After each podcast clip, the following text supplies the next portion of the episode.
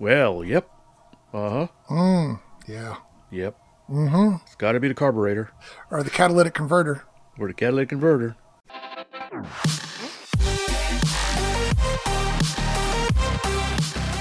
Welcome to the R C Roundtable Podcast, where we discuss the latest R C hobby news, events, model reviews, and a whole lot more. Well, everybody, welcome to the R C Roundtable, uh, and we are Lee-free today. Aww. Leeless. Leeless. So it's just me, Fitz Walker, and Terry Dunn. Hello there. I guess it's uh, I'm deserving of this because I wasn't at the last episode that we had. Uh, yeah, I don't think you did it out of spite, but it could be. Yeah. I was more thinking maybe because he did that bonus episode with Vic oh. Moss. Maybe he oh, was yeah. taking the day off. He's all recorded out. Yeah, could be. Maybe he's the one that went diva on us. But no matter how you look at it, I guess I'm supposed to sit out the next one. Yeah, it's your turn. All right. Okay. Yeah. Well, hey, uh, makes sense. Since if you guys do anything next week, I'm going to be gone. I'm going out of town. Okay. For fun, I hope. Uh, I hope, but not really. Ah, okay. Gotcha. It's one of those, I have to go to take care of some uh, personal business, but hopefully I can make some fun out of it. Okay. So not R C related, but no. R C may sneak in. R C may sneak in, yes. Okay. Because where I'm going, I have a good friend who's also an R C person, and maybe we can sneak out at some point. But we'll see. Uh, I'll be uh, in the... Uh, The, uh, what do you call it? The Palmetto State of South Carolina. Oh, okay. Well, there's got to be something going on there next weekend. Uh, yeah, I'm sure there will be. Or I'll find something. Or make, we'll make it do. so. I'll make okay. it so. Platakos two one three Mach nine. All right, so what do we have to talk about? I don't think there was any new products really released this week, was there? No, I was checking earlier today, and it's been kind of light. So um, maybe tomorrow they'll all get broadcast out, but I didn't yeah. see anything even from Horizon this week. Hmm. So, I don't think but, they've had a whole lot. What's that? What, what's that? Well, you know, they were on a schedule there for a while of doing like one yeah. a week or every other week or something. So, hmm. yeah, you know, maybe they just they couldn't maintain that pace forever. There was something that got spilled and they had to remove it off the website. I'm trying to remember what it was. They had something a couple of weeks ago or so popped up. It didn't have a picture.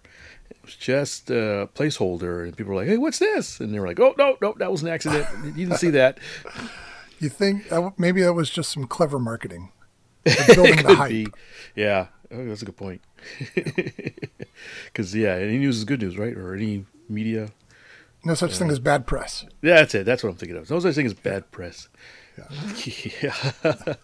That reminds me when the I was, I've been watching the uh, Netflix has a documentary. It's a little bit old, I think it's about ten years old, on Monty Python, of all things. Oh, okay. It's been really good, actually. It's been really learning a lot of stuff, and they have interviews with all the surviving members at the time and that kind of stuff, and they were talking about the movie Life of Brian uh-huh. when it came out, and it had some controversy. People were people who hadn't really seen it were thinking it was uh, blasphemous and that kind of stuff, and uh, the, the, the Pythons were like, hey, this is great, man. We're getting all this press. We couldn't right? ask for a better uh, P R. Yeah, even the people who think they might hate it are going to watch it to see if they hate it. Yeah, they said yeah. that they said right. that they probably picked up another million views or something like that just from people seeing the controversy and wanting to see what it's all about. Huh, interesting. So right. we should do something on a show that causes controversy so people listen to us, right? Yeah, let's build some buzz. Build some buzz, yeah. and, and I'll start by rekindling the Civil War. Uh, you just revealed your northern roots in that. Because you said documentary. Yes. Anybody from the South would say documentary. Oh. And I noticed, that was one of the first things we noticed when uh, we moved to Buffalo, is that people say documentary and yeah. elementary. Elementary. Instead of elementary school, it's elementary school. Elementary. Good point. Like, what the heck are they talking about? Instead of Lancaster, so, they say Lancaster? Uh, oh, gosh, I don't know. Lancaster. Uh, I don't know.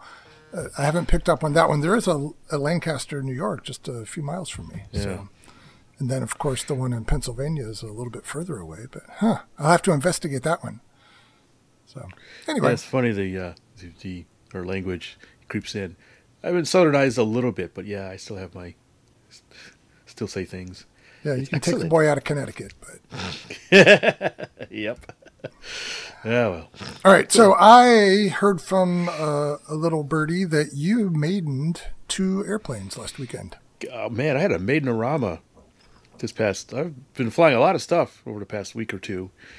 So, yes, I did. And spoiler alert, they all went pretty well. Oh. Uh, you need to work on this whole drama part. Uh, and there I was at the end of the runway. Cut to commercial. So the, the first thing is, uh, in one of our live shows, I talked about how I had picked up a Freewing mig twenty-one at a swap meet. Uh, somebody offered me a, a deal I couldn't refuse. I kind of always wanted one. It's a neat-looking plane, uh, but I wasn't never got around to shelling out the, the cash for one. So I was at a fly-in. It was the uh, I think the Cubs and Cousins fly-in at the local club had here to, that we had about that a month doesn't ago really fit the profile. Yeah, it's kind of weird, but there was a guy there that had a whole bunch of planes. Yeah, that's some nice stuff just kind of spread out. And, of course, it, it spoke to me. It was sitting there on a chair. Like, hey, that's some Freewing mig twenty-one.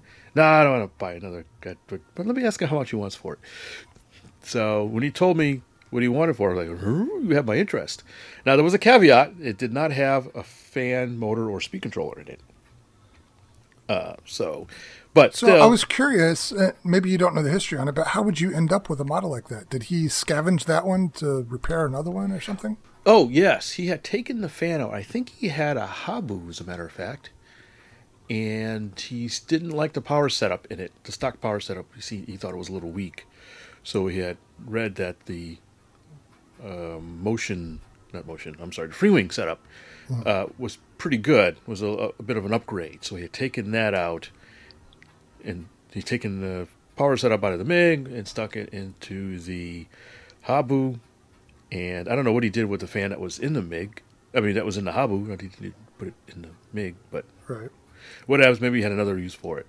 But that was okay. In fact, that was perfect because I had an extra eighty millimeter fan out of one of a Freewing plane. If you recall, I had taken the fan out of my Mirage, my Freewing Mirage slash Kfir conversion, because it wasn't quite peppy enough, and I had put in an upgrade fan in the in the Kfir. Okay. And that worked pretty good. So I had this other fan that was perfectly fine, just was just sitting in a drawer. And I thought, well, I wonder if it's a better fit for the MiG. So that was kind of the big experiment. It's like, well, it, was, it wasn't quite peppy enough for my Mirage, but how will it do with the MiG, which is different wing area, different design. Sure. Um, and when I was looking at the MiG, I realized, hey, wait a minute, the MiG's got bigger cheater holes. It's got more inlet area. Um, it, maybe it'll be just fine. And so I stuck it in there. I had a speed controller already as well. So is it a bolt-in fit? It was a bolt-in fit. Fit like nice. A glove. Cool. Nice is there a tail cone on it or tailpipe? There's exhaust ducting, I should yeah, say. Yeah, there's exhaust ducting. Just a stock. Okay, you don't have to roll a tube or anything. No, no, no. There's no tube. Okay. It's built into the foam. So it's like a slot in the foam for the inlet. Four screws to hold it in. So it did fit right in there, no problems, fit like a glove. Uh, it was funny, the first speed controller I tried ended up having a dud B E C. I didn't realize it. So I, I had to mark that one. But I had another smaller but higher powered speed controller in another plane I took out. Huh. It was way too much for that particular plane. I don't know why I put it in there. Must have just had it laying around. So anyway, so put it all together and uh, download instructions, set up the controls. And off I went to the local flying field. And uh, it was neat because we had some also people you know from the J S C club was there. A particular mm-hmm. guy who likes to fly jets was there with his, he had an F four and a F sixteen that he was oh, flying. We're the adversaries. Yes. So uh, I put the thing on the runway, took off, and it was uh, just a couple clicks of trim, and it was off and running. It was flying really nice. Well, I'm looking at Motion R C's website right now, and they've got pictures of this thing, and it looks like one of these pictures, um, our friend Evelyn is holding the mig twenty-one. Yeah. And th- this is not a small airplane. It's long. It's really yeah, long. It's taller than Evelyn. It, she's got a thing on the nose cone, and it, it's taller than her by a good margin. Yes. It's like uh, the Starfighter. It's really long with not that much wingspan on it. All right. Okay. All right, go ahead. You, so you took it off. Just barely fits in my car. And this is a six S system? Yep, six S. And you upgraded the Mirage to an eight S or something like that? No, Mirage still has a six S. I just changed okay, just, it. Higher K V motor, and I think slightly different fan. Gotcha, just a hotter six S. Okay. Just a hotter, yeah. A hotter All setup. Right. Carry on. So uh, it, it it took off pretty easily. Um, a little bit of trims, like I said, and it was it's a nice handling plane. Uh, it's surprisingly maneuverable. Uh, the thing kind of turns on a dime, which really crank it. Oh, okay. Uh, it's a little hard to see sometimes. Uh, there was a couple times where you know somebody was standing next to me was like, I don't know which way it's going. Yours like, is ah. silver with the green panels? Yeah, mine's a silver okay. one, and a person painted some green panels because he also found it a little hard to see. Oh, okay, because some of the pictures on here show the green panels, too. So I didn't oh, know if that was a really? factory option. Ooh, maybe not the same as yours, though. Okay. Yeah, his is definitely painted. You can see the brush strokes and stuff, how he painted it. Yeah, okay. Yeah, uh, silver's tough. It's tough, yeah. It's just, even with the green, it's kind of hard to see depending on where the sun is. But it's stable, and you just kind of remember where you were doing with it last. Uh, but that said, I had a lot of fun flying it. I flew it several times. It looks great on low flybys. It's, just, it's got such a neat retro futuristic look to it, very distinct lines to it. Uh, it's a really nice handling plane. It's nothing to be afraid of. Uh, I flew it in formation, loose formation with the F four that the other guy brought. Oh, cool. I flew around a little bit. Uh, I I had, I think I had the speed advantage on him. Right. Uh, but uh, we were I just we throttled back and just kind of tooled around with each other. Real nice. Uh, nice handling with the flaps. The thing lands really nice. Huh. Yeah, all my landings looks kind of really small, nice. But with the flaps, drop the flaps, it actually slows down pretty good, and it settles down to really nice flare. Okay, cool. Uh, and so the ailerons seem a little bit small for me, and you like super touchy ailerons. Did it satisfy? Yeah, it satisfied. They're just fine. Okay. Uh, they're not overly sensitive, but it's not. Uh, you don't put a lot of throw in them, so there's room to spare. Okay. Excuse me. The stock setup is pretty good. Uh, as far as what they recommend, I had two rates, and so I can't remember if I flew in the low or high rates. I think mostly the low rates. Delta wings generally usually have a really responsive aileron. So, um, right. It, it, interesting, though, it needs a lot of elevator throw, presumably because it's a short coupled, maybe, or the, oh. the way it's just set up. Maybe because it's a split, it's not a full flying stab, so it needed quite a bit of elevator throw, but per the manual. So. Yeah, okay. Uh, but very nice plane. It's definitely a keeper. I want to keep that one around for a while. Uh, and, and you could, you like the power system? Oh, yeah. I forgot to mention that. The power setup is just fine. Okay, good. Yeah. Now, does that reflect what it would have had if you had bought it with the power system? Um, I think the stock might be just a touch more powerful. I saw a video of our, our friend um, uh, Tony, Tony Accurso, mm-hmm. doing a demo with one he had. And he really put it through his paces. And his seam maybe is slightly more powerful. I think his vertical might be slightly better. Straight up vertical, kind of. Mm-hmm. Uh, but we'll see. I had to play my, around with mine a little more. But still, I was I was completely happy with the power setup. So if it if it was a little more powerful, it's just icing on the cake. For, for okay. me, it was for what I had. I was really happy that it worked as well as it did. And uh, I don't see me changing the power setup at all. All right. Cool. And do you so. think it'll get off grass? Or is this a... paved runway airplane? Uh, yeah, it'll. Yeah, I think it will. It's Russian. It's got to go off the grass. Yeah, it's a Russian. We don't need a stinking runway. In fact, I had initially intended to bring it up to Lee's Field and fly it off of grass, uh, but I ended up flying it off of a paved runway because it was available and it was going out for something else. Yeah, if you got it, might as well yeah, use it. I gotta use it, but maybe next time. I do want to try it, but the wheels are fairly large for its size, so it should be okay. okay. Does it come with any ordnance or anything? Yes, but I didn't get them. Uh, the guy had forgotten them.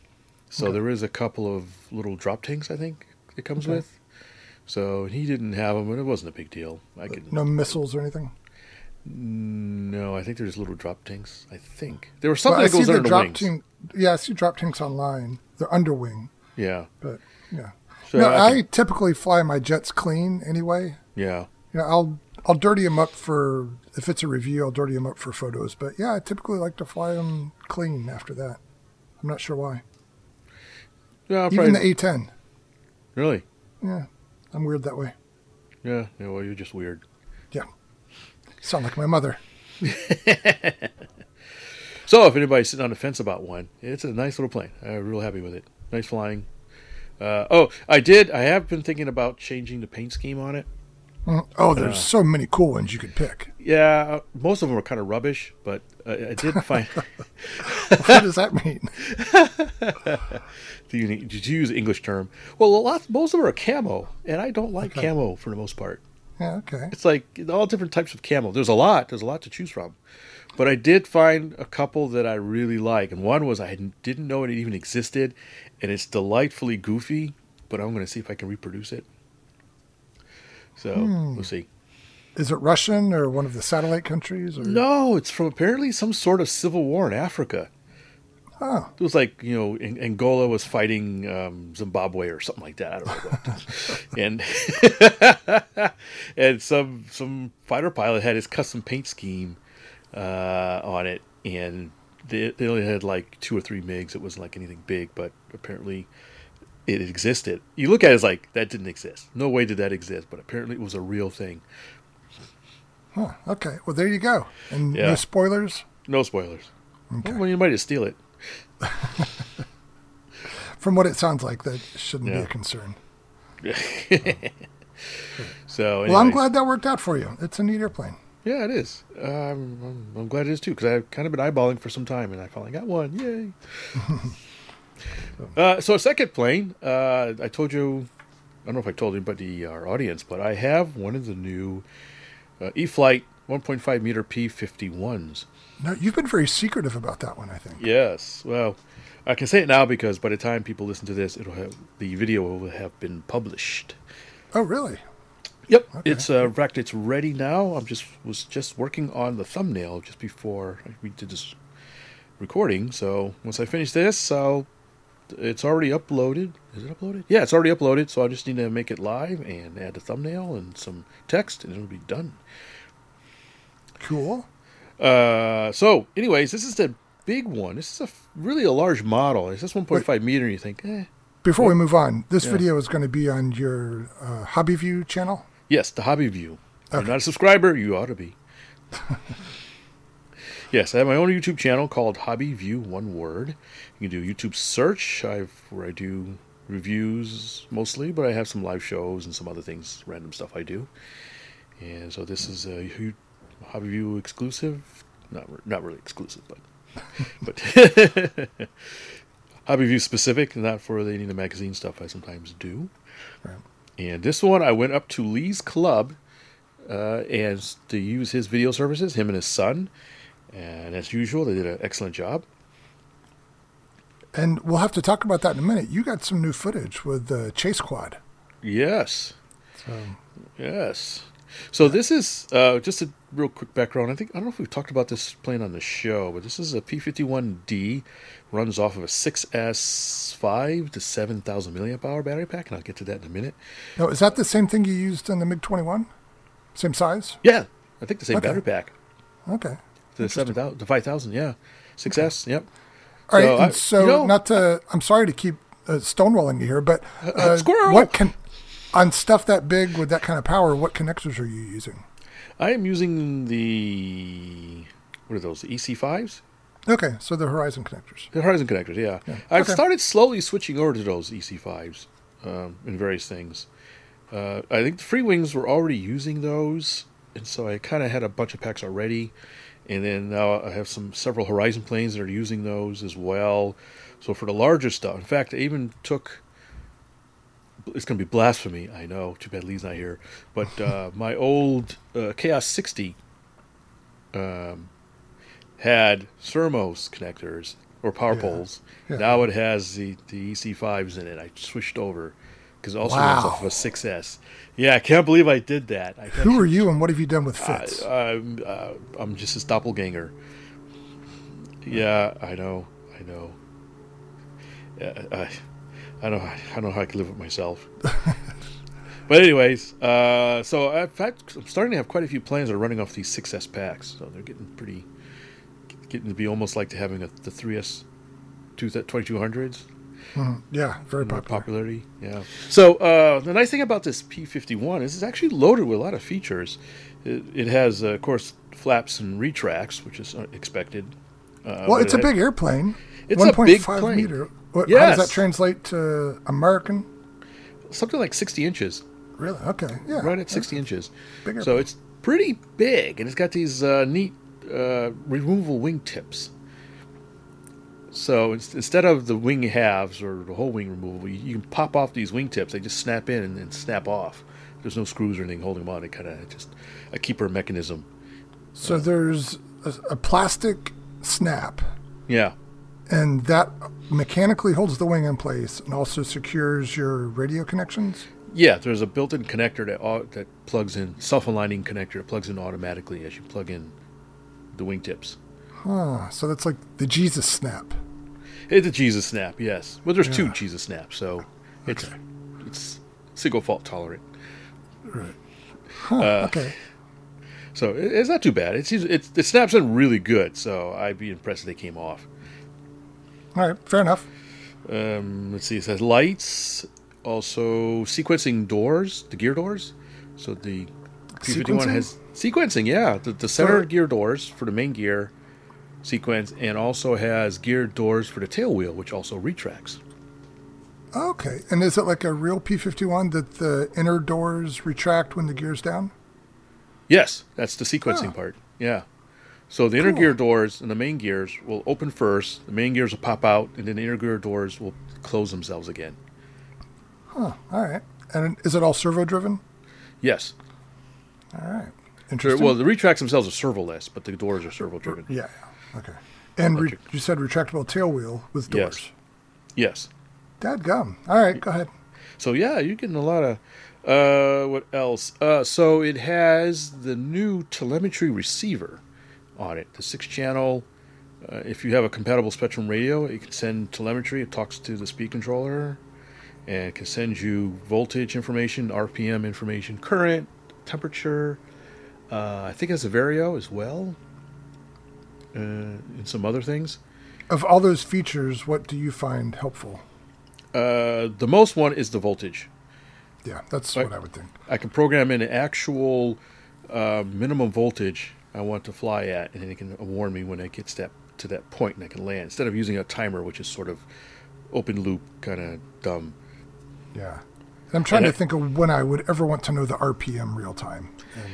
Yeah, uh, R P M would be good, not real time, but it is good if you want to test props, if you want to see the performance of the prop yeah. and how many amps it pulls. I did that with my um, Hellcat.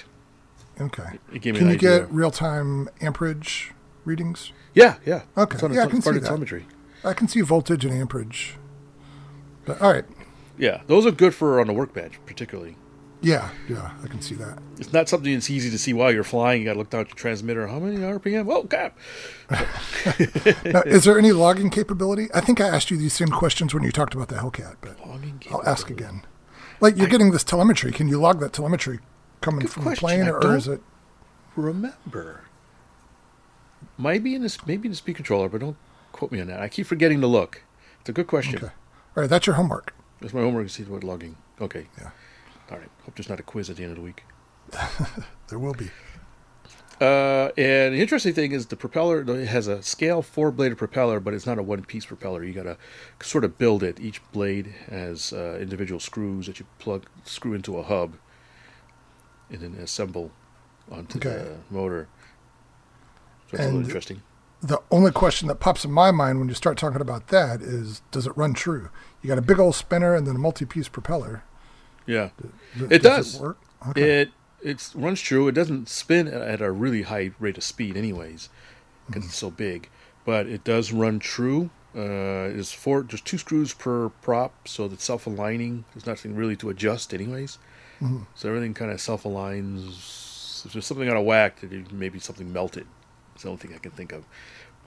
Uh, but it turns out that the whole setup is actually really efficient.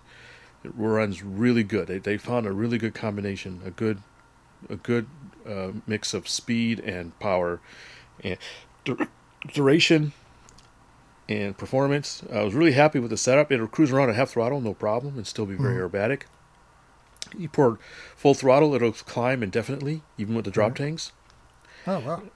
Now, I tried it with both, with two batteries, a five thousand milliamp hour and a seven thousand milliamp hour. Oh, my gosh. Yes. six S seven thousand? six S seven thousand. You're talking a whole lot of watt hours in that sucker. Yeah, that's a big battery. Uh, and it fit. It actually fit okay in there. It's a big battery, so you gotta. It only fits like in one orientation, but that's yeah. fine. Uh, but it flies fine. Still has unlimited vertical with the seven S. And guess how much of a runtime I got with it? I I don't know, but bring a lawn chair. Uh, I needed to bring something because it was a long time. Put it this way, I got tired of flying and landed, even though I was waiting for the telemetry to tell me that the battery was getting too low. It never happened because I said, I got to land. It's like, so, I hope this telemetry is still working because it hasn't been warning me. But I asked I asked Lee to come over. It's like, can you check the telemetry screen to make sure the battery voltage? He goes, yeah, it's this amount. I was like, really? Wow. Huh. So more than ten minutes, I presume. More than ten minutes. Okay. Wow, that's good. I got, when I landed, the timer is at fifteen minutes. Oh my gosh. And it still that, was going. It still had power to fly at least another couple of minutes. No problem. I can't think of any airplane I want to fly that long. Yeah, as but, I said, I was getting tired of flying. Lee can, yeah. Lee can uh, attest to that. I was like, ah, I got to land. I just, it's, I've been flying for fifteen minutes. The grog needs a break. Right. Uh, and, and this was not like eking power. This wasn't like, you know, minimum R P M on an edge of stall through the whole flight. This was, I was tearing up the skies with this thing with mixed. Float mixed, like a Mustang. I flew like a Mustang. Flew okay. like I stole it. I wanted to make, I wanted a realistic uh, determination of runtime on it. I didn't want to, you know, fudge numbers or anything. So. Oh, yeah. Uh, okay. So if you go with a seven thousand, I didn't time it with a five thousand, but with a seven thousand, the thing ran forever. Okay. Well, that's good to know. And yeah. did you notice if it changed the behavior any? I assume it was a little bit heavier with the seven thousand. Did it change, I don't know, like uh, stability, or did it seem to penetrate any better with the heavier battery? Uh, penetration was the same. It did seem like it needed maybe one or two clicks more of up trim. Okay. Uh, but nothing significant. I didn't even change the trim. I just noticed this. Eh, I probably could use another trim, but oh well, whatever. Uh, but other than that, no, it seemed to be the same. I did some stall tests with both batteries. It seemed more or less the same. Okay. Um, might be slightly more aggressive stall with the heavier pack. Um, but it recovers so quickly. It's not a, not a deal breaker, not an issue. Mm-hmm. Okay. Uh, so in summary, it, it's, it's a really nice flying plane. Uh, I had a really good time just throwing around the skies. Uh, it, it flies really true. Doesn't seem to have any bad habits. Um, if I could knock it, is that it snaps. The snap rolls are great to the right, kind of not so great to the left. It's kind of a floppy snap on the left. It's kind of a slow really? barrel roll-ish snap on the left, but to the right does really well. It's kind of weird. I don't know why. Yeah, I would have guessed the opposite. Yeah. Uh, I, I, Especially with the big old four-blade prop helping you roll left. Yeah. Maybe because the plane is a little bit stable, um, okay. aerodynamically. I don't know, uh, but you, it's it's got oleo struts too. So now, oh, what? Wait, there is a one other knock I have on it, but it's it's a known knock, and I actually addressed it in the kit. Um, the strut doors for the main gears are apparently really delicate. Okay. And in the kit, it actually comes a replacement one that says, "Hey, we know there's a problem with these strut doors. If you break them, use these." Replacement strut doors, which are made from a different material that are more durable. So I left the stock ones in just as a C, and lo and behold, I ended up breaking both of them. And, uh, uh, and I was able to do a field fix with some Blenderm tape that Lee had. Uh, but yeah, there's definitely. But when you look at the new struts that are in uh, as a replacement, you can tell it's a different type of plastic, something a little so, more malleable. So what's the weak point? Is where it attaches? Yeah, there's a pivot point, the little plastic pins where the strut pivots on near the gear, near the wing surface, sort of a, okay. a plate, and it pivots in like a hinge. Hmm. And those little pins break. It just broke off. And I oh, didn't okay. land particularly hard, but apparently it's a real brittle plastic. And I ended up seeing a thread on R C Groups that were, people were talking about this. And E-Flight has addressed it. I presume future kits will have it stock, but the one I received had it as a separate part in a, in a little baggie. It says, hey, use these instead. Oh, uh, okay. It's probably not a problem if you're flying off pavement, but since I was flying off of grass, um, oh, right. that's probably what happened. Uh, okay. But that was probably the only really knock on it, but it's they've already addressed that head on. So anyways, um, look for my video. Uh, it's got, you mentioned before, I went up to Lee, and Lee did some nice video work, but his son has actually gotten quite adept at chasing planes with his quad. Don't ask yeah. me what quad it is, because it's just, I don't know, it's got four motors and a camera. I don't know what it is, some sort of racing quad thing. Maybe what, is it the one that he bought at the swap meet you guys went to? You know, it might be. Yeah, I think it is. Yeah, I, think it I don't is. remember what that was, but yeah. Yeah, I think he bought it from a, a flying buddy of Lee's, and it uses a three D printed camera thing I printed for him some time ago oh. uh, uh, for his GoPro.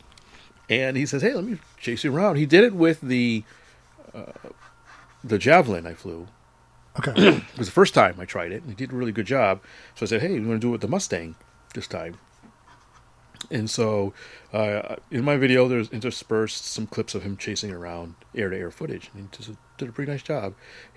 You know, he's still, you know, it's still a learning curve. He's still trying to practice, get better at it. But he's, I still had some, some good usable clips out of it. So, oh, awesome. Yeah, it's really neat. Now, uh, speaking of cameras, a plane that size should be able to carry a couple onboard cameras. Uh, yes, I have some onboard footage. I use my, my go-to Mobius Cam, and I stuck it in a couple different locations to get some onboard okay. footage. It's funny because I, I stuck it on the wingtip. Okay. And it was like it wasn't even there when I flew it. Just on one wingtip? Just on one wingtip. Oh, my gosh. I would never do that, even on a plane that size. I would be too scared to. Well, I've done it on much smaller planes. Well, I know you have, and then you've talked about how you almost crashed because of it. Yeah, the whole flight's cross-controlled, yeah. But yeah, a Mobius with a mount is easily two ounces. Yeah, it's a couple ounces, and it's kind of bulky a little bit, so there's airflow. Yeah. No, no, this one, it was like, I was a little curious how it would fly. It was like it wasn't even there. Really? Yeah. You renegade. Okay. So you've got some good onboard footage, too. Yes. I hope you got some belly shots with the sequencing going on. I did. All right, cool. Now, you were talking about the propeller, and um, I was worried that a, a prop strike would cost you a lot of money, but I just looked it up on the website, and a set of four blades is only thirteen bucks. Really? Which is less than I expected, so. That's nice. Yeah. In fact, I was just thinking about getting an extra set of blades in case I do have a prop strike. Now, actually, I did. It's on the video. I did have a prop strike taxiing, but mm-hmm. you know, it hit the dirt and oh, okay. threw up a little bit of dust cloud, but it's just dirt and didn't hurt anything. Right. Hit a little rut or something in the runway. But uh, yeah, in fact, that's the thing on my on my to get list is a replacement prop blade just in case. All right, cool. So I have one more question. You guys tend to go to these events where you're flying around with gasser and glow warbirds. Do you think this is something you could throw up with a gaggle of gas-powered P fifty-ones?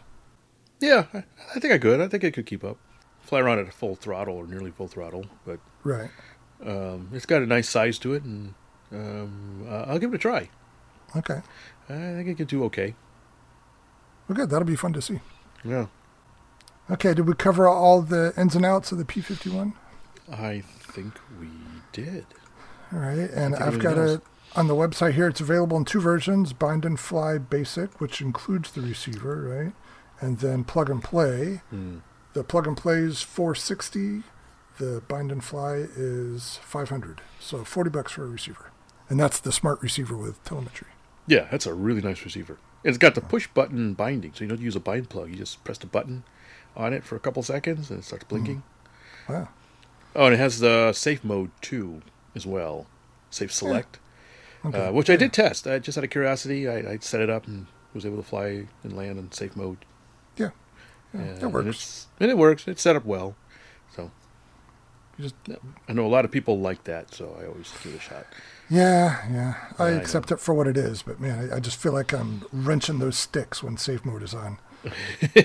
yeah, yeah. You really got to throw things in the corner and stuff. So, but yeah. yeah. All right, so how many channels is this thing? Flaps, gears, the four control surfaces? Yeah, it's a six channel. That's it? Yeah. Okay. I would have thought seven when you include safe, but I always forget that they somehow incorporate safe oh, without yeah. an additional channel. That's interesting because safe is an additional channel, but the receiver itself doesn't pull that extra channel out to a pin. Yeah. So I, I learned that uh, some time ago, and I was setting somebody else's up because they were having issues. I'm like, hmm, I wonder, because this was this has been done on other radios too, even back in the seventy-two megahertz days, where um, you'd get the actual decoder can decode more channels than they were had pins for. Your little orphan Annie decoder ring? Yeah. In fact, it was a receiver. I think it was a high-tech that people were able to pull the signal off of the decoder directly and hotwire an extra channel into the receiver. Yeah. Wow. Uh, you really got to be interested in radios to do that. Yeah, well, I was. So I thought that okay. was the coolest thing ever. So, yeah. So I suspect that's what's happening because it's easier to make one decoder chip that does lots of different radios instead of having an individual system on chips or whatever. Yeah. And the costs associated with development and dies and that kind of stuff. So, okay. so I'm surprised. All right. I'm sorry. Questions just keep popping up in my head. Um, two I more. Don't know the meaning of life. Sorry. Right. All right. It's got drop tanks as well. Oh yeah. Do, yep. Uh, it looks like they're removable. Yep. Uh, easily. Uh, yeah. They just kind of. There's a key slider. You just push them in and slide rearward, and that's it. You okay. Call that? It's got a rail, slide in rail. Yeah. Okay, yeah, it sounds like the ordnance on the A ten is the same way. Yeah. And I guess with the control surfaces, the retracts, the doors, you've got a bajillion servos in there. Does it have a separate B E C? Uh, it's built into the speed controller. Oh, okay. Because uh, my A ten, and maybe because it has two speed controls, but it's got... two opto speed controls and then a separate B E C. Oh, okay, maybe that's why. Yeah, they don't want to yeah. interfere with each other. There was an extra B E C plug. Not quite sure. I meant to look into that. When I was looking at it, I saw an extra plug just kind of dangling. I was like, what's this? And it had a... A J S T? No, just a regular a servo connector. Oh, okay. And it had a label on it, something about B E C something, external B E C or something like that. But uh, I ran everything off of the speed controller. I didn't. I didn't change anything. Everything was already pre-plugged into the... receiver. I don't remember seeing anything in the manual about hooking that up, so I think there's the option for an external B E C, but I didn't didn't need it. Hmm. Okay. Well, there you go. Yeah, six S is okay. I, I usually don't have a problem running up to six S on the B E C. Well, I was just more interested in all the different things you're trying to drive.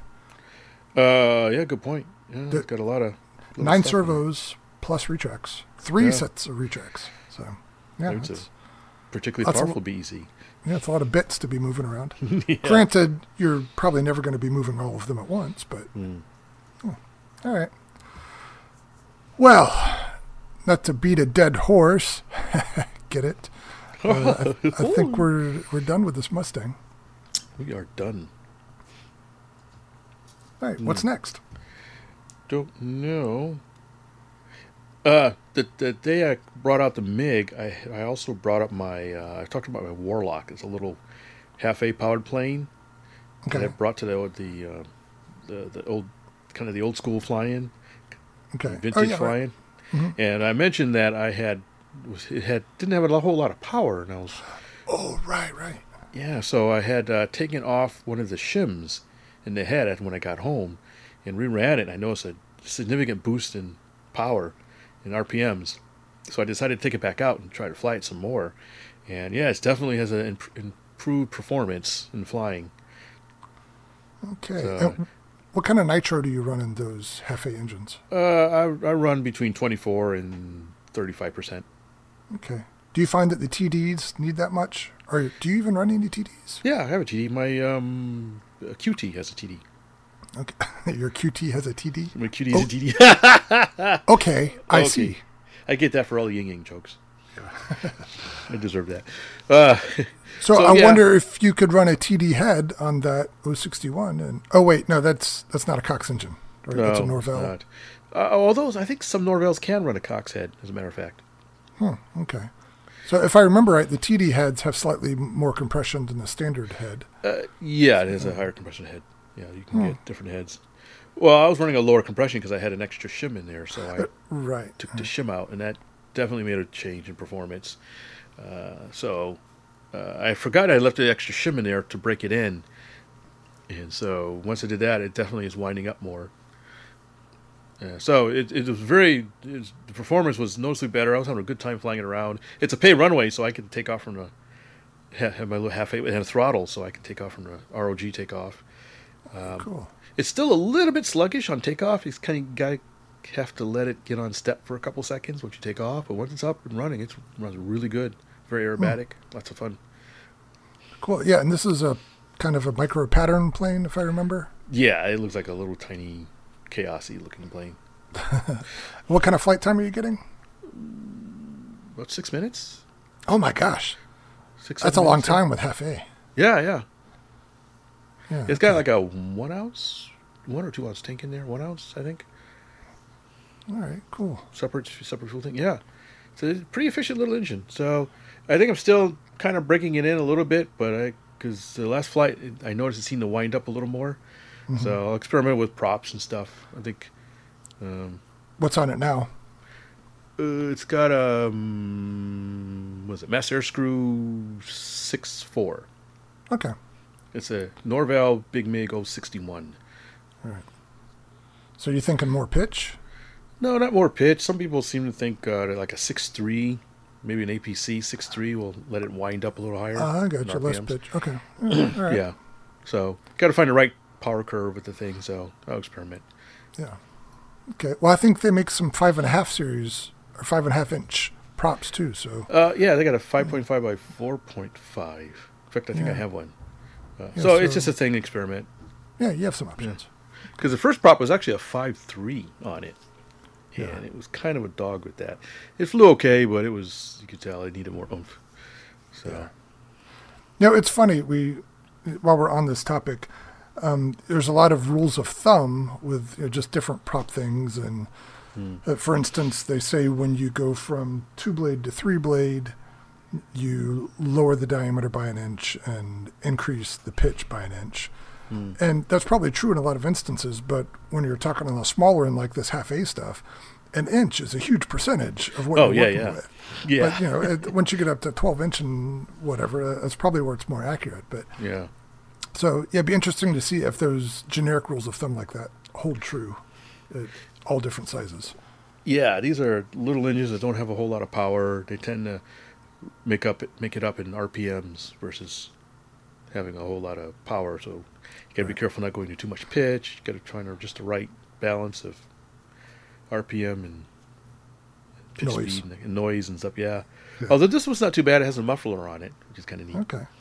Uh, so uh, I'll next time I take it out, I'll play around with it. But I don't know if I want to fly it again. Yeah. All right. Well, anyways, cool. Just wanted to update because I talked about it before. So. Now, you took the MiG twenty-one and the P fifty-one and the Warlock all at the same time? No. Okay. Just the MiG twenty-one and the Warlock were one day. And then I went okay. another day to meet Lee to fly the P fifty-one uh, uh, at his field. Okay, okay. Because I was wondering how you were going to fit that MiG twenty-one and the P fifty-one in your little car at the same time. yeah, yeah. Not really. But you have a trailer, right? I have a trailer hitch. I don't have a trailer. Oh, okay. One day I'll get a trailer. I plan yeah, to get one right. at some point. Okay. Maybe uh, that's my Christmas present or something. Yeah. But until then, we'll just have to take one big yeah. plane at a time. Yeah. If I go to a show, you know, maybe I'll rent a U-Haul or something like I did before. Yeah. Yeah, that's probably cost effective. Yeah. Well, that's enough about me. What uh, what's on your bench? What have you been up to? Well, um, to tell you the truth, R C-wise, I've done very, very little. What? You slacker. Yeah. No, I, I, I'm not going to argue with that. And dare I say, maybe a little bit of burnout that I didn't see coming. Now, I worked hard and fast to get that nineteen fifty-one flying wing going, yeah. and I was happy with it and all that. I didn't feel burned out, but I just haven't felt motivated to do the next stuff on my list since then. So... Yeah. That's understandable. Sometimes you need to just take a break. Yeah. And uh, like I talked about last time, I did the, I took the Waco and the C forty-seven out um, mm. two weekends ago and then had a mysterious crash with that that I haven't figured out yet. And so that, whatever wind I had in my sails kind of took that out as well. So, yeah, I guess I'm just in a little bit of a slump motivation-wise, but as always, it'll it'll come out. Maybe you need to play a video game or something. Uh, yeah, whatever. Well, in the meantime, I I did get my three D printer out of the box and working. Well, there's your um, distraction. There you go. Yeah, so, you know, I've had it in the house for a couple months. I bought the Creality Ender three Pro at the same time Lee bought his. Mm. Uh, they were on sale, and it took a couple months for them to get it to me. And then once it got here, it probably sat for another month. And then a couple nights ago, I had a little bit of time, so I took it out of the box and put it together. And uh, so far, so good. Uh, mine's working fine. The only thing I've printed with it are some gimbal covers for my Spectrum radios that help protect the joysticks when I put them in uh, my pistol cases. And those have come out good. I'm sure there's some fine-tuning I can do to make it better, but, but I'm not I'm not too worried about the finish on these things. Um, but yeah, no gripes. It's uh, you turn it on and push the button, and it just does what it's supposed to do so far. Yeah, and per Lee's suggestion, I got on one of those user groups on Facebook about it, yeah. And I was a little bit scared with that, also listening to Lee's experience when he was trying to print the tall parts, that all I was really hearing were problems with this thing. And so uh, I didn't quite know what to expect, but if my initial experience is any indication, I, I think it'll do the the low-grade stuff that I typically use a three D printer for with, mm. with no problems. I doubt I ever use its full volume or close to it, and, and the print volume, that is. So, well, never yeah, say I, never. You never know. Well, that's true. But uh, as of now, the things that I have ambition to print don't come near the the volume of what it's capable of. So my only gripe so far, well, there's a couple gripes. One is that the manual that it comes with is garbage. The stuff they tell you is fine, but they tell you maybe fifty percent of what you need to know. Oh. They tell you how to physically put it together, but then there's all this other stuff to, to actually get it started. But, you know, there's a million YouTube videos, so just pick one and that'll tell you what you need. But it's got this cool little magnetic mat that's flexible and prints on that. And the idea is when your print is done, you lift it up and you just flex the mat and it pops off. And that that works well if you can get to it while the the mat is still warm from the heated bed. Mm. But I found that if it sits until it cools off, man, that stuff seems to stick like glue. And in the process of trying to get some cold prints off, I've boogered up my mat and put Ooh. a crease in it. I've folded too much and put a crease in it on one side, oh. and then I flipped it around and then uh, used the scraper that it comes with and left some garbage behind with that. So, yeah, I don't know. Now, now my Prusa also has a similar thing. It has a. How is yours held? Is it magnetic or? Yes. Or, okay. Yeah, so, yeah, my Prusa has the same thing uh, as a magnetic mat, which is my first one having that, and it, it, both sides are usable on this one on mine, which is kind of neat. uh, mine's not. Oh, okay. I guess the Prusa one's a little different.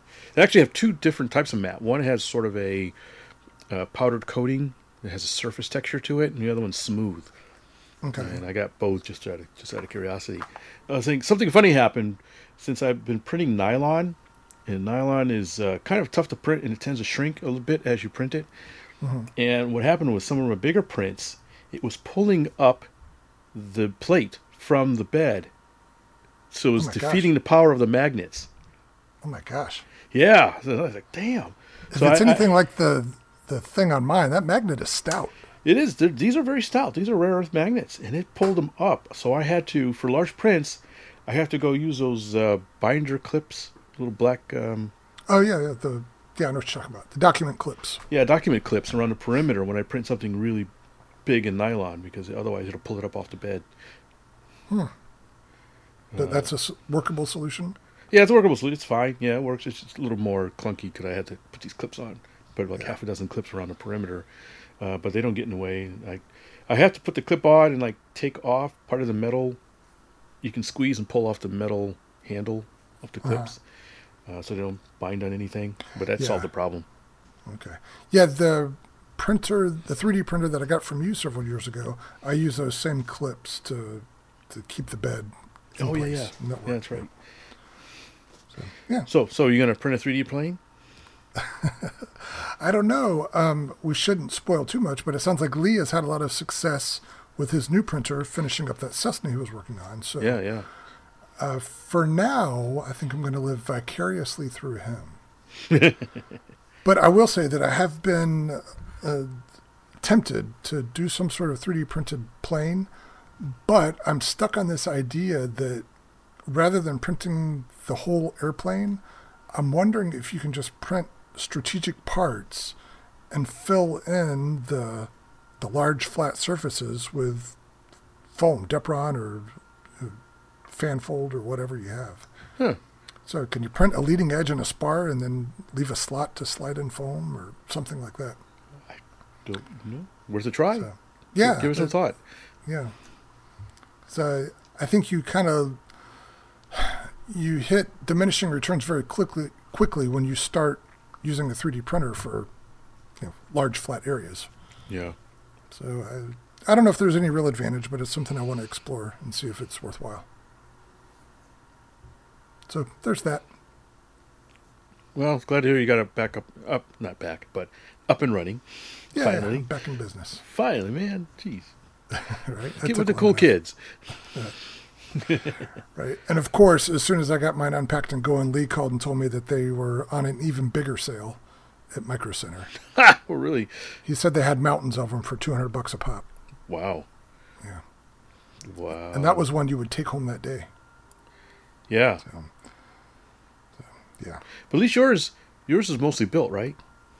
Uh, yeah, I bought the assembled version, so all the electronics are put together. You still have to do some basic assembly, but mm. yeah, not much. I mean, it's maybe an hour's worth of bolting oh. together some nice. eighty twenty and you know, plugging in the components.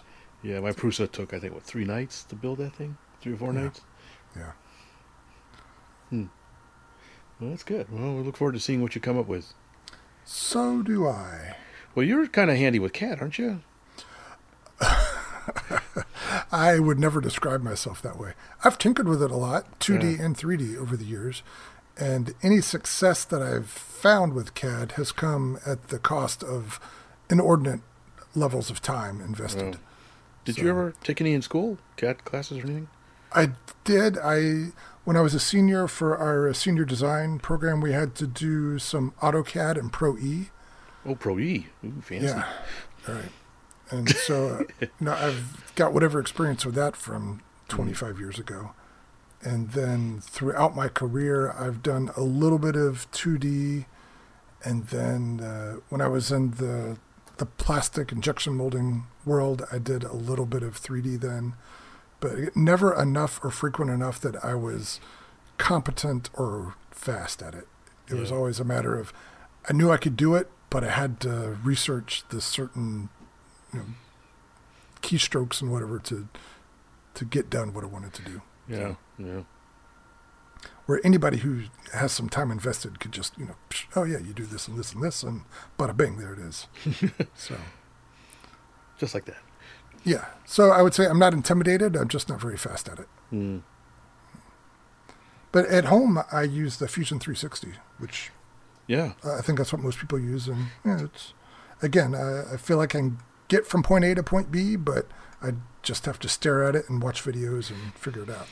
Yeah, it's the same for me. I, I kind of need get I do what I need to do at the time, but I don't spend the time really just to play with it or just to be more whimsical and just work on more complicated projects. Yeah. Uh, I really need to do that. Because I use Fusion three sixty too. For, mm-hmm. Well, I use a combination. I use either, either use OpenSCAD or Fusion three sixty, depending on what I'm doing. Yeah. I've never tried OpenSCAD, but I yeah. assume they're similar. I, actually, for the longest time, I preferred OpenSCAD because it was, you know, more like programming and it was easy to to do a lot of things I wanted to do. But it's not good for certain things. It's not good for organic shapes. And it's can be a little clunky for other things, but for relatively simple stuff, I can usually whip something up pretty quickly on oh. it. Okay. Yeah, I'll have to get back in there and when I get a wild hair and yeah. brush off all the dust. Ooh, all right. Oh. All right, well, another thing I wanted to mention, and I brought this up a little bit during our live show, but then quickly hushed myself because I was still sworn to secrecy. But our friends who were recently on the show, uh, Steve and Jack Niezgoda, who are foam board designers extraordinaire, or I guess Jack is the designer and the pilot. Uh, Steve is the artistic uh, force in that duo. But they have released a website called thirteenth Squadron, and ah. and they have many of their plans and information about them available for download and information about them. It's thirteenth, and that's numeral one three, th squadron dot com.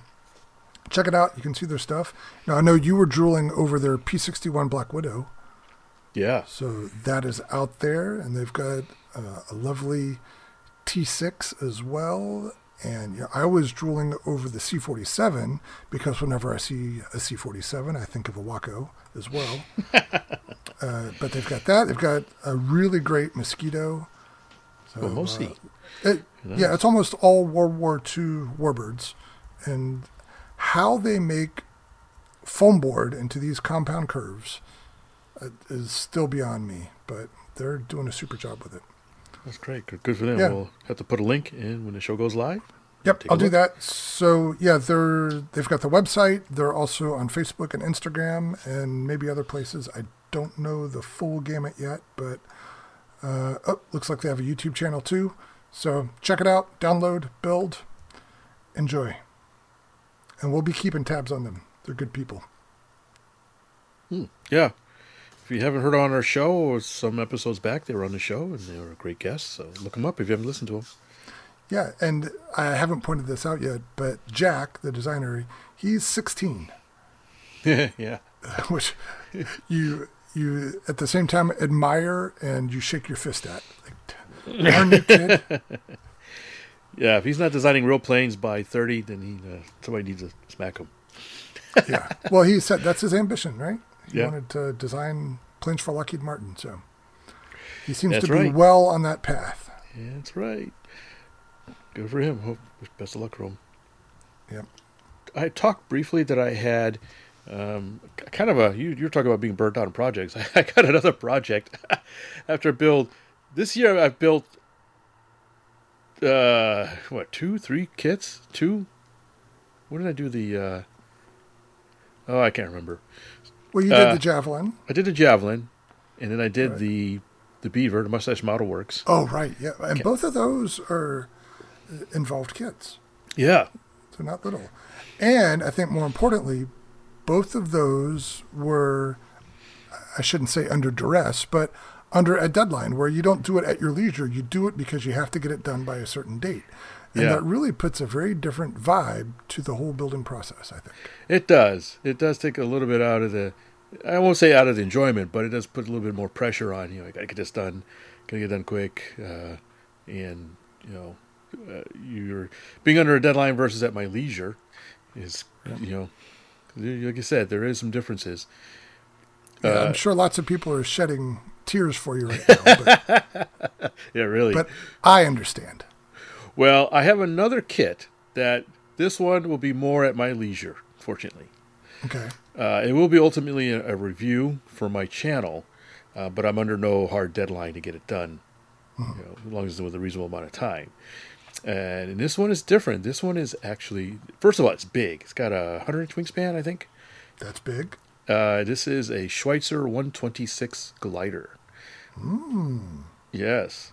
So this is, um, a, an old friend of mine contacted me, says, hey, I'm working with what, you know, the, uh, the guys behind Tom Martin Radio Control.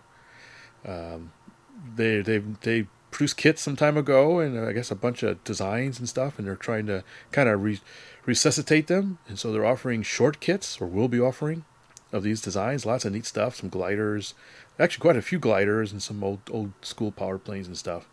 So to clarify for people who don't know what a short kit is, you get the parts specific to that plane, ribs and fuselage formers, uh, whatever else that has certain curvature. Yeah. You get those parts, but anything that sticks or sheets, you provide yourself. Yeah, you get all the hard parts laser cut for you, and the and the basic stuff you can get at, that you can get at a hobby store or whatever, that, okay. that's not supplied for the most part. So if you need just a stick of balsa or several sticks or some sheets of balsa, they don't, they don't include that. That's just basic. You can get yeah. that anywhere. But the, I, like I said, the ribs and the formers, that kind of stuff, are laser cut. Did you get the canopy as well? Uh, no, I didn't. Usually you do, but I think you can, on the plans, it just says, go find a SIG X canopy, oh, okay. Gotcha. and just right. and just trim it to shape. So yeah. they didn't need to vacuum form anything special for it. Hmm. So uh, when looking at their catalog, you know, I was looking around and like uh, saying, you know, what can I do? And I saw the one twenty-six. They actually make two of them. One's a little bit on the small side for my taste. Uh, and the other one is probably a little bit on the big side for my taste, but I decided, well, let me go with a big one. I never really had a big glider like this. And the one twenty-six is a little special to me because that is, I did a lot of flying in a one twenty-six. A full scale. Full scale. That was the first plane that I could fly solo um, that wasn't a two-seater. Okay. So when I, when I did I did a bunch of two-seater flying, and, and I soloed that, and then they said, okay, you're competent in flying a two-seater. We're going to give you something with a little better performance. It has better glide ratio. It's more responsive to the controls. You can be in there by yourself. It's a little tighter fit. Uh, and that's the one twenty-six. It's still very easy to fly, but uh, it's something kind of ease into higher performance planes. I use higher performance in quotes because nobody really call a one twenty-six a high-performance plane. But right. And that's a Schweitzer? It's a Schweitzer. You know, okay. That factory is not too far from here. Yeah, I've been up in New York. Yep. Uh, so I thought, well, we need to do one in the same paint scheme as what I flew. I actually flew, so let me oh, do the one twenty-six. Cool. Yeah, so that's my plan. Is to actually, I've actually flown three different one twenty-sixes, but I'll probably pick the first one I flew, I think. Uh, I have some pictures of it. Uh, unfortunately, I don't have any pictures of me in it, but I do have some pictures of it. Uh, and... So I have the short kit. That arrived some time ago, but I've been so busy with other stuff. I haven't had a chance to get to it. And so um, the U P S guy just dropped off a whole bunch of wood that I bought from Balsa U S A. Oh, cool. So I, I bought all the... I just went through the plans, and I made a list of, you know, I need this, I need that. It looks like I need this. this oh, sheet. They don't give you a, a parts list that you need? They did not give me a parts list. Uh, so well, that's one thing I'll have to ask. Tell them, say, hey, you really need a parts list on this. It'd be a good well, idea. Well, you just made one, right? Yeah, I have one, that's so your, I can give them my notes and say, here's what I got. Yeah, yeah, exactly. So, again, they're just kind of just starting up, so, you know, manuals and stuff is going to be slim. Mm. And so they want me to, you know, ask, you know, I can build it and kind of get my feedback and stuff. So um, that will eventually get on the workbench sometime. Um, not sure when I'll get to it. I'll probably try to get to it as soon as I can, but who knows. Um I might do some live shows on it because I still got another plane I need to work on too. I got that B twenty-five that's been itching to get done. Oh, right. I forgot about that. Yeah, that was really the next one on my workbench. So I might see if I can do parallel, rearrange the workshop so I can have both on the workbench at the same time and I can bounce back and forth between the two. Oh, that's um, ambitious. Yeah, but hey, if you got A D D like I do, it's a plan made in heaven. uh, or model A D D, that's what I call it. Mad. Yeah, I'm mad. I got model A D D. So it should be neat. Uh, I'm going to put spoilers in it. It's got, in fact, it's in the plans. It's got the spoilers and dive brakes and the, a couple of different tow hitches. It's going to be really neat, actually. I, I look forward to building it. Okay. Maybe I'll put a pilot in it. It looks just like me. I was going to say, at that scale, and you're about one fifth scale at one hundred inches, you could probably get a. A fits like pilot. Yeah, maybe three D print one or something. There you go. Yeah. So is there anything unusual about construction? Is it just basically uh, traditional Balsa ply it, it, and all that? Yeah, far, best I can tell, it looks pretty much traditional Balsa ply. Nothing really weird. Um, the, the About the weirdest thing, uh, I have to double check, but it looks like there's, for the spar, not the spar, the spar joiner for the wingtips, the wings, mm-hmm. join yeah. in the middle. It looks like you got to take an aluminum tube and then bend it a little bit. Mm-hmm. Oh, like what? Like bend it over your knee or something? They get the dihedral. Without creasing it? Uh, yeah, I guess so. That's what it looks like on the plans. That's what the call-out said. And I was like, well, that's interesting. Huh. There's now, techniques for that, where you fill it with sand or something like that. Or find somebody you don't like and hit them over the head with it. Yeah, there you go. Um, oh, fortunately, though, there is a build thread on R C Groups. Somebody else built one. Ah, okay. So there's a whole bunch of pictures and stuff. So I, I downloaded a bunch of pictures, and I can make sort of a low-budget manual kind of thing. Okay, cool. So is there a assembly manual yet, or you just go off the plans? No, I just had just a bunch of plans. Well, that's okay. That's old-school way. Yeah. But like I said, they're just gearing up, and so um, we'll try to see what links we can come up with. They have a Facebook page. They're supposed to have a website, but I didn't see it active. I'll ask my contact to see if what's the story with the webpage. Well, in the meantime, you can go to Facebook and Tom Martin Radio Control. Yes. Looks like. Yeah. Yeah. Looks- and the link they show, the the website link they show there goes to an Etsy page. Yeah. So, yeah. I was told that pretty much everything is available for order. So I think they're just trying to catch up to make it look more professional. But they do have the stuff you see on the Etsy page. You can they'll, they'll cut the order, so to speak. Right. Okay. And uh, looking at their page, I think we were talking about this earlier. They have a, a Schweitzer two thirty-three. They were showing some pictures of. Yeah. And uh, I think that's neat because that was the first glider I ever took a ride in. It was ah. two thirty-three. Uh, and it's. It's so, it's so old school. It's got struts. And it's the horizontal stab on that two thirty-three looks comically small. Uh, yeah, it's good enough, but yeah, it is kind of yeah. small looking considering the, the frontal area. Uh, but the great thing about these Schweitzers is they're really easy to fly. Yep. Uh, I remember when I got, after flying those, I got into a, um, um, Uh, it was an L nineteen. Who makes those? Uh, not L L twenty-nine from. It's made in the Czech Republic. Okay. The uh, composite thing? No, they're all metal. Okay. Uh, and I was all over the sky trying to fly this thing because I wasn't used to the, the added coordination needed for the rudder and some other stuff. Okay. Yeah, these Schweitzers, they they're not terribly high aspect ratio, or there's nothing crazy about them. Blanik, that's it. The Blanik. Oh, gotcha. Okay. Yeah. Uh, yeah, yeah. Is it a full-flying elevator on the model? I'm looking at the picture here, and I don't see a hinge. No. Line. Yeah, okay. There's hinges. No, it's not full-flying. Okay. No, no, they weren't full-flying. Okay. And the one last thing. It's funny when you're flying. They warned me about this when I first got into the one twenty-six. It says, they said, it's going to talk to you. And I'm like, talk to me? And what it does is when you're flying, it does what they call oil canning. Okay. Because it's got thin skin, uh, metal, you know, aluminum, whatever, and it mm-hmm. sort of flexes and tweaks and twists and when it's in the air. So you, when you're flying, you hear the metal kind of creaking and popping and kind of just talking to you. Right. They said, "Don't worry about it. It's, it's just normal. It's just what it does." Hmm. Okay. Oh, one last, last thing. Did I tell you about the scare, kind of scare I had with the one twenty-six once? You have not. I don't. Oh, think. I didn't. T- oh, yeah. So the club at the time, when I was um, flying, had two one twenty-sixes. One was a normal canopied one. The other one was an open canopy one. And uh, I normally flew to closed canopy. I just like closed canopy stuff.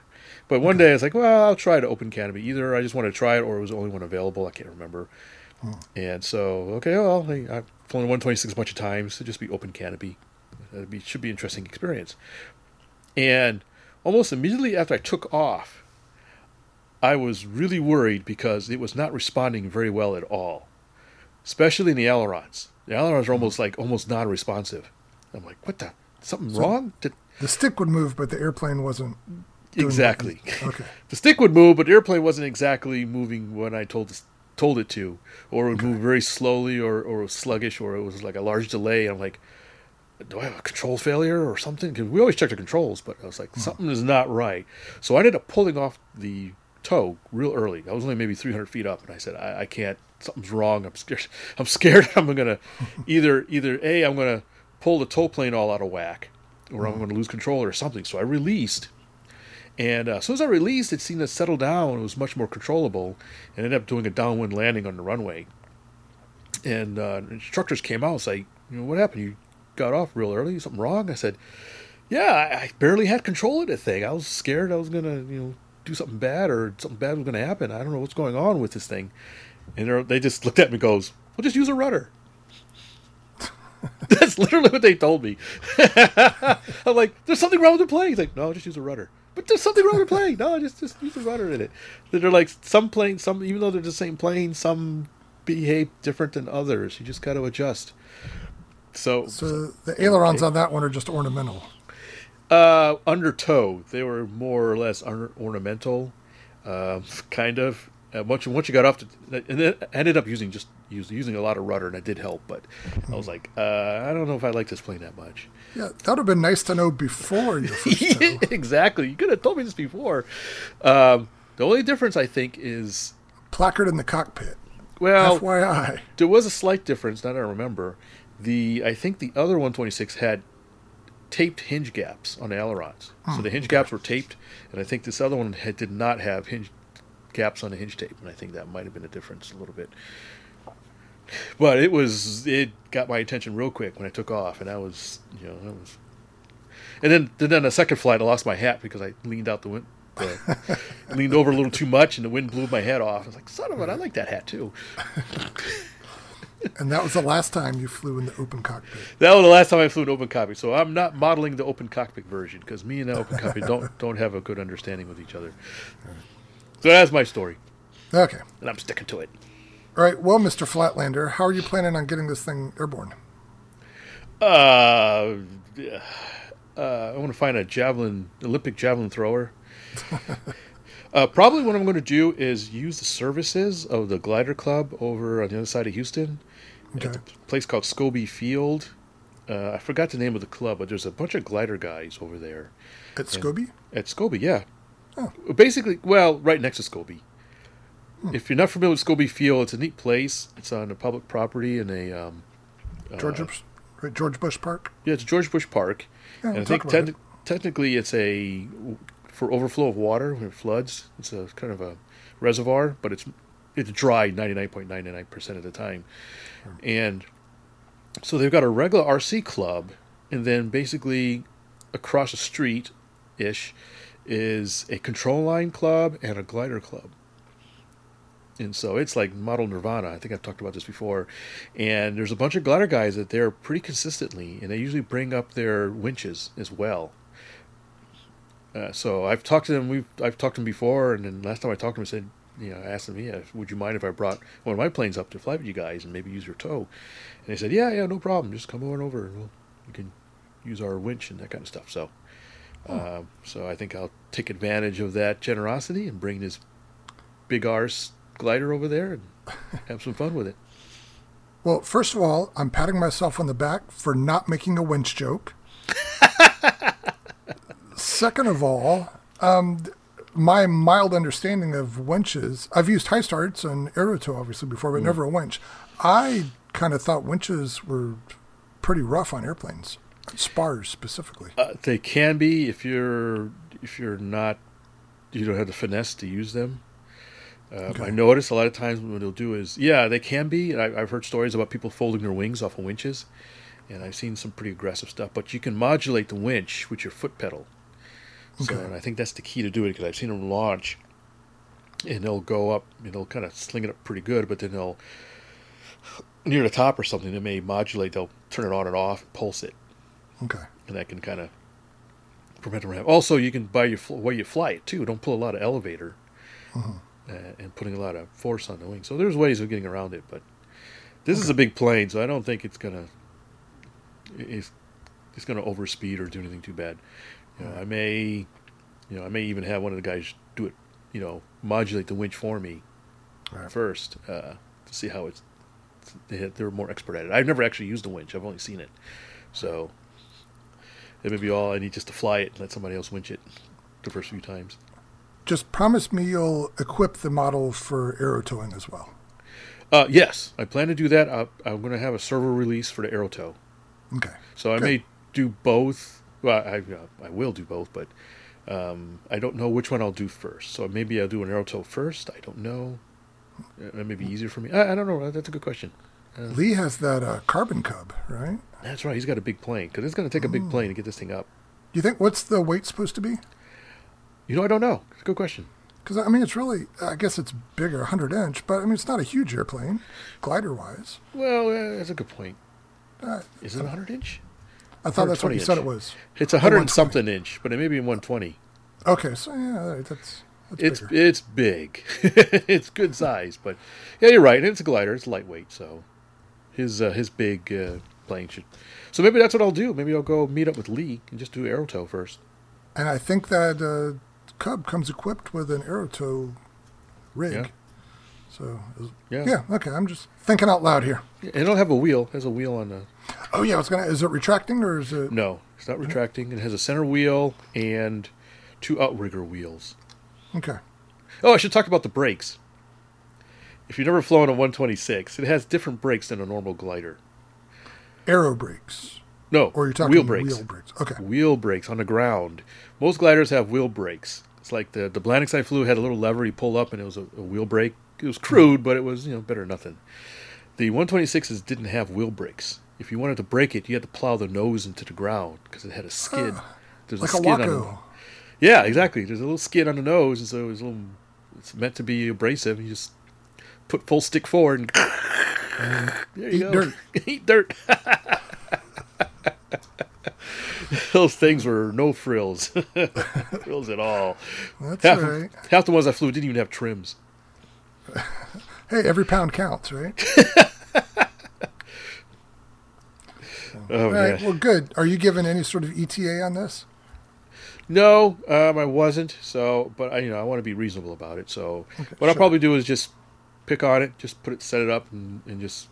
I was thinking about setting up one of my um, workbenches, and it, it'll be it'll live there semi-permanently as I tinker with it here and there. Yeah, yeah just uh, get a rib or two a day, and it'll yeah. be done before you know it. Kind of like eating an elephant, right? A little bit at a time. Exactly. Yep, one bite so, at a time. That way, not a rush, and I'll try to take some videos and maybe do a live show or two about it or something. I don't know.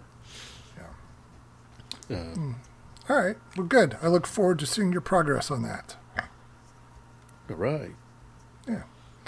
Right. Now, are we out of topics to talk about? I think we're out of topics. I think we tortured everybody enough. Okay. I think we, I guess we did okay without Mister Lee. I know. He was missed, but... Uh, Who? Yeah. So, uh, we will make sure he is with us next time for yes. his colorful commentary and cheery disposition. I'm sure he will. He can... Uh, Talk about all the excitement he had with his stuff. Apparently, he's been pretty busy with some modeling stuff, so I'm sure he has some yeah. stories. Yeah, we've got a lot of stuff to ask him about when he returns. When he returns. All right. So, on that note, I guess we are done here. We are. All right. Well, I need to go pack. You needed to go do something other than modeling, right? Yeah, I'm starting to get the itch again after a few days off. So, yeah. We know it's incurable. Yeah, yeah. I, it was just in remission for a few days. I remember some years ago I took like a year or two off, but that's about all I could handle. Like completely off? Um, yeah, I think so. Or just relatively speaking. Okay. Relatively speaking, that, yeah, I think right. pretty much. I, I think, think I'd moved, have to be in a coma. I think when I first moved to Houston, I took like a year off because everything was in storage.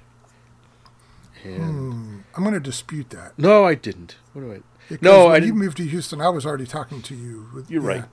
You're right. Uh, I was. I had slowed down. But I think back in the nineties, I had taken a year off, I think. Yeah. I took a few years off. And I thought we were saying goodbye, but since we got into this, I, I took a few years off when I got into off-road R C oh. racing uh, in high school. So, and that maintained through college. But then once I graduated college and got out to Houston...